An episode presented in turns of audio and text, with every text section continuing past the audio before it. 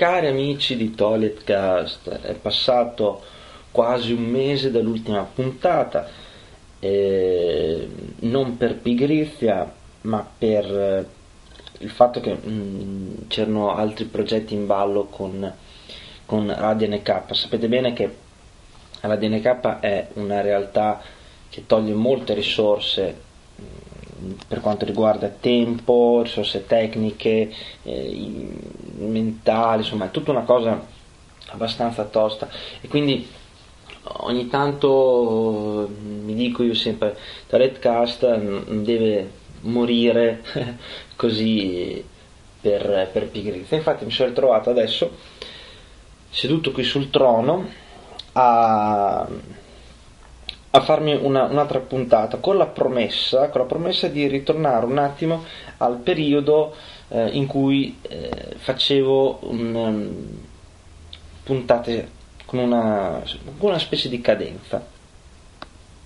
Come ho sempre fatto, prendo le notizie più o meno importanti che girano in rete e poi dopo le commento dal mio punto di vista. Spero che la cosa possa piacere a chi mi ascolta. Intanto io mi sono fatto una girata tra il sito di Google News, che lo ritrovo, anzi a dire la verità lo ritrovavo un po' più interessante come ricerca di notizie. Adesso è un po' più scaduto, una brutta parola, un po' meno attento a certe notizie. Comunque ne ho trovate un paio sul sito appunto di Google News che riportavano notizie così leggerine, che adesso vi dico. Quella che mi ha all'inizio subito colpito è stata quella che tratta dal giornale. Ricordo che oggi è il 13 gennaio, al numero 10 del giornale, così c'è un articolo che riguarda Adel Smith, quel bel personaggino, chiamiamolo così, non me ne voglia per carità, però secondo me è un personaggino, che gettò dalla finestra di un ospedale il crocefisso che era presente lì nella camera, lo gettò fuori dalla finestra. Sappiamo bene che questo qui dopo ha fatto scalpore, che è andato anche da Vespa, su Sky News, cioè insomma ne ha fatti tutti i colori per dire che non è giusto che un non cristiano, non cattolico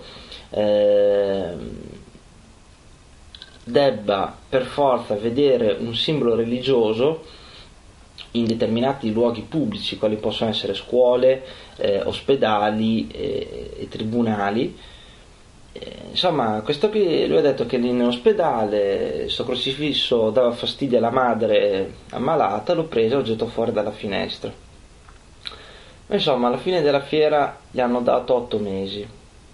Poi vabbè, ci sarà l'appello, così. Però a me sta cosa qui veramente non riesco a concepirla. Ora facciamo un esempio stupido, per carità, non me ne vogliono se ci sono persone sensibili su queste cose qui, prendetela con leggerezza. Se lui musulmano o di qualsiasi altra religione, per carità, adesso c'è stato lui che ha fatto sta fagianata così, cioè, noi italiani, per dire, dei cattolici, andiamo in un paese musulmano, faccio un esempio, Marocco, o anche ad esempio in un paese, insomma, in cui c'è l'Islam che è una religione di Stato quasi, anche ad esempio anche in Arabia Saudita, che anche lì grande micone degli americani, però anche lì se fai girare i coglioni insomma si fanno sentire. Andiamo lì e diciamo: guardate, a me come modo di fare religioso a me non piace, mi dà fastidio, togliete il velo alle donne, oppure vabbè, loro non hanno simboli religiosi, ah però ecco, vi voglio mettere su una chiesa così perché voglio praticare il mio culto qui. Oh, io non lo so, secondo me questi qui non è che ti fanno arrivare a casa perfettini. Ora questo qui viene qua e dice a me il simbolo religioso questo qui non piace, da togliere. Cioè scusa, noi ci abbiamo, casomai siamo noi italiani che diciamo sto simbolo dopo un po' ha stancato, tanto si sa che sto simbolo religioso è stato messo su per una legge fascista all'inizio secolo nostro, ma se c'è proprio qualcuno che deve lamentarsi siamo noi, ma non mi sembra che ci sia mai stato nessun italiano a lamentarsi di questa cosa qui. Io personalmente mi tocca fino a un certo punto, se c'è bene, se non c'è non bene, forse è più una questione di abitudine che l'ho sempre visto, ma sicuramente non mi arreca danno. Anzi, a molte persone può essere segno di, ad esempio in ospedale, così può essere anche un segno di incoraggiamento, di speranza, tutto quello che vuoi, ma che debba venire questo, lanciarlo fuori dalla finestra per dire a me dà fastidio questo simbolo qui, cioè prendo, non so, il tuo simbolo della luna, poi te lo do in testa, per dire. Comunque mi ricordo che lui era andato da Vespa e aveva detto fa un po' impressione vedere questo cadaverino su due bastoncini di legno. Questa uscita qui poco fortunata. Io spero che quelli che hanno smazzolato borghese sul treno, cosa che hanno fatto benissimo, premetto, andassero a fare un giro all'Aquila, così vedere di rifare un attimo i connotati a questo, perché secondo me ogni tanto ci vuole una sana dose di bastonate. Comunque vabbè, questo era per cominciare, ecco. Poi invece parliamo di cose un po' più divertenti. Un tale ragazzino si chiama Alex Tew, T-E-W, adesso non so bene la pronuncia, questo qui è un ventenne che è venuto st'idea qui. Lui fa l'università, si è scocciato di fare lavoretti tipici che si fanno quando si frequenta l'università, si lavora al fast food o altri lavoretti. Lui ha messo su una pagina su internet con 1000 caselle. Di queste 1000 caselle, cioè ognuna di queste caselle è una piccola immagine di 10 pixel per 10 pixel, vuol dire 10 punti per 10 punti, è una cosina grande come, non so, forse un po' più piccola della punta del vostro mouse, per dire. E lui cosa ha detto? Io questo qui la chiamo million dollar home page. E cosa ha detto? Ogni pixel io lo vendo a $1, quindi una casellina di 10x10 era praticamente ogni casellina a $100 e lo vendeva. Io metto a disposizione queste cose qui. Alla fine, riempiendo tutta questa pagina qui, la cifra, parla chiaro, $1.000.000. Beh, questo qui non ce l'ha fatta. Nel giro di, mi sembra, 5 mesi, adesso sto leggendo, sul sito del TGcom, quindi, adesso non mi ricordo più, insomma, questo qui si è fatto $1.000.000, secondo me. Allora, io sono un po' titubante, cioè sono un po' dubbioso su questa cosa qui, per il semplice motivo che mi sembra strano che uno qualsiasi compra non so, $100, ma poi ci sono intanto dei banchi che sono abbastanza grandi. Ora vabbè, ce n'è uno ad esempio di un casino, che questo qui è 1, 2, 3, 4, 5, 6, 7, no 4, 5, 6, 7, 8, 9 per 1, 2, 3, 4, 5, 6, cioè 9 per 6, 54% fa $5.400. Oh, mazza, alla faccia della pubblicità. E io non sono convinto che tutti quanti questi qui l'abbiano comprata, perché ci sono questo che è ancora più grande, cioè non lo so, $100, io non so, a me sembra un'enormità per mettere un bannerino piccolino. Forse è stato più per dire io ci sono, ma secondo me c'è stato anche uno scambio di senti, lo metti qui, tu lo metti là, uno scambio di favori e cose del genere. E poi anche la cosa strana è che gli ultimi caselle vuote le ha messe all'asta, quindi con un valore ben superiore a quello prestabilito all'inizio. Ma insomma, adesso questo qui è andato in televisione, articoli su articoli. Mi sa che alla fine della fiera ci penso un attimo se andare all'università. Comunque io guarda, ho parlato tempo fa con gli altri ragazzi se c'era fattibile la cosa in Italia. Secondo me no, però non costa nulla provare, eh. Però difficilmente ti trovi un italiano che ti paga 100 euro per un casellino così, o fai tipo che ogni casellina sono 10 euro, ma anche lì, ma sono cifre assurde.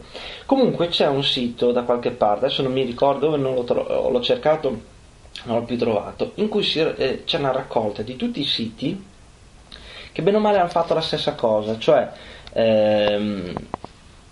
questo pixelone, questo grande casellone da riempire con tutte pubblicità.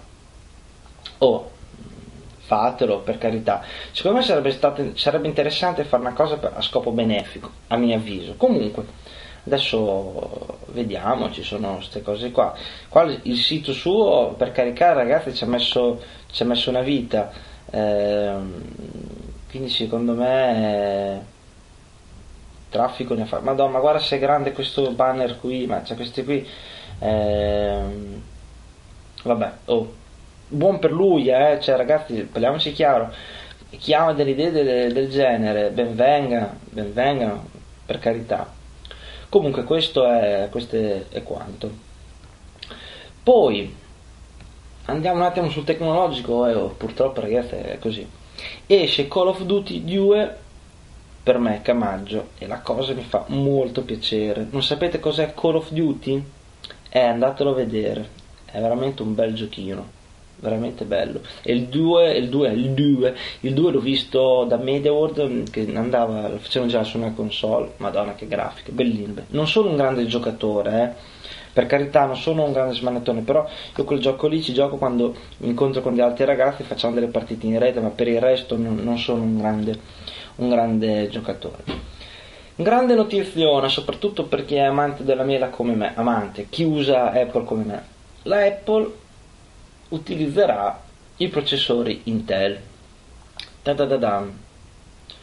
Molto più veloce, più fighi, così. E la cosa ha fatto girare, cioè è una notiziona questa, perché è una rivoluzione nel mondo del Mac, mica da poco.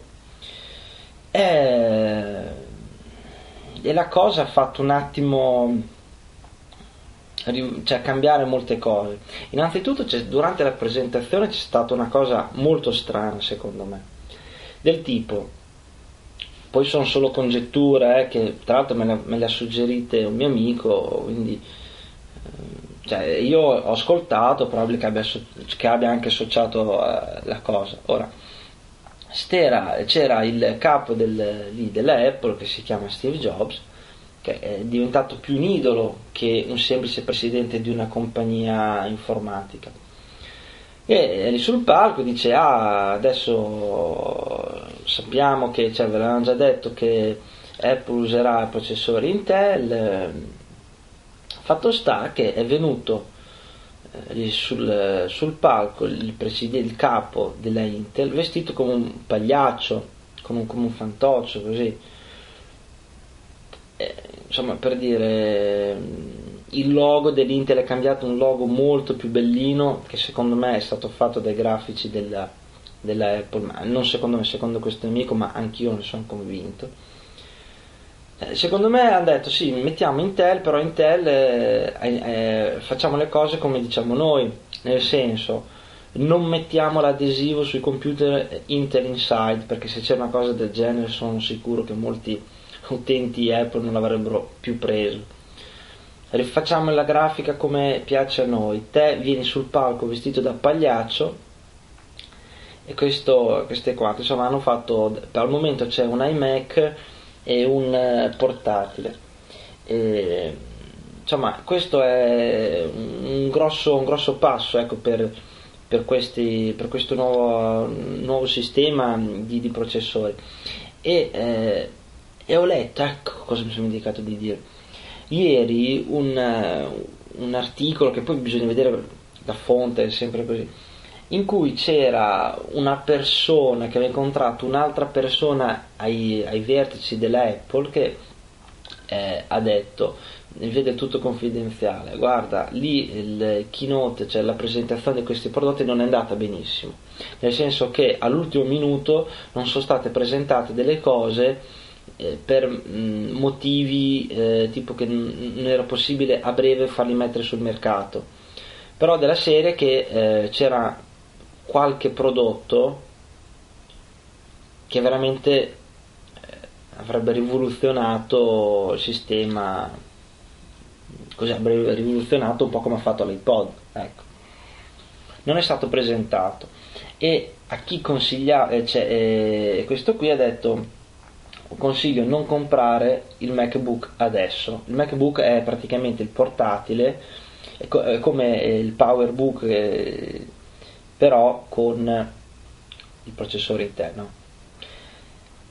Meno male che non l'hanno chiamato Mac Intel, cioè perché...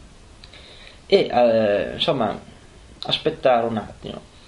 Che cosa è successo parallelamente alla presentazione di questo? Che i programmi che devono girare su questa piattaforma devono essere fatti apposta per questa nuova piattaforma, e quindi succede che i programmi verranno chiamati Universal, ovvero che saranno sia per Macintosh con processore Intel, sia Macintosh col classico processore PowerPC.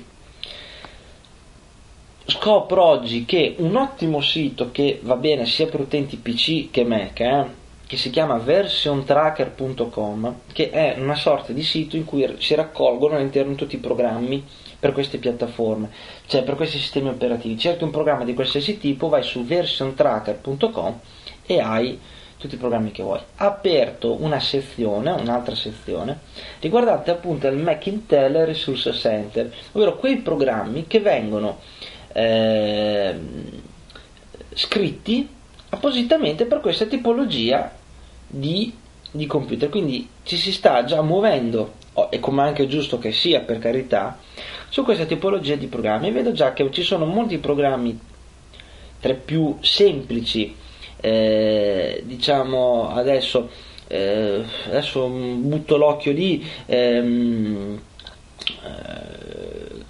Cocktail, programmi per utility, Little Snitch, programmi di FTP, già i primi programmi un po' più generali, i primi utility che stanno venendo fuori per questo tipo di piattaforma, e la cosa secondo me è molto positiva. Comunque questa rivoluzione qui è una cosa che deve essere presa con calma, deve essere assimilata, perché è un cambio abbastanza tosto, forse un po' più rispetto a quelli ma no, forse anche quasi uguale, del passaggio dal sistema 9 al sistema 10, che sono due sistemi completamente diversi, non compatibili tra loro. Invece in questo caso qui, bene o male, c'è un po' di fusione. Altri prodotti bellini che ha tirato fuori sono stati il nuovo pacchetto iLife. Ma comunque di questo iLife, anche perché questo podcast è già più lungo del solito, ne parlerò in una prossima puntata. iLife06 che sicuramente a me piace, cioè te lo dico, a me piace molto perché c'è molto discorso podcast, come sapete a me il podcast piace assai, e comunque ne parliamo un'altra volta. Ciao a tutti e ci sentiamo presto.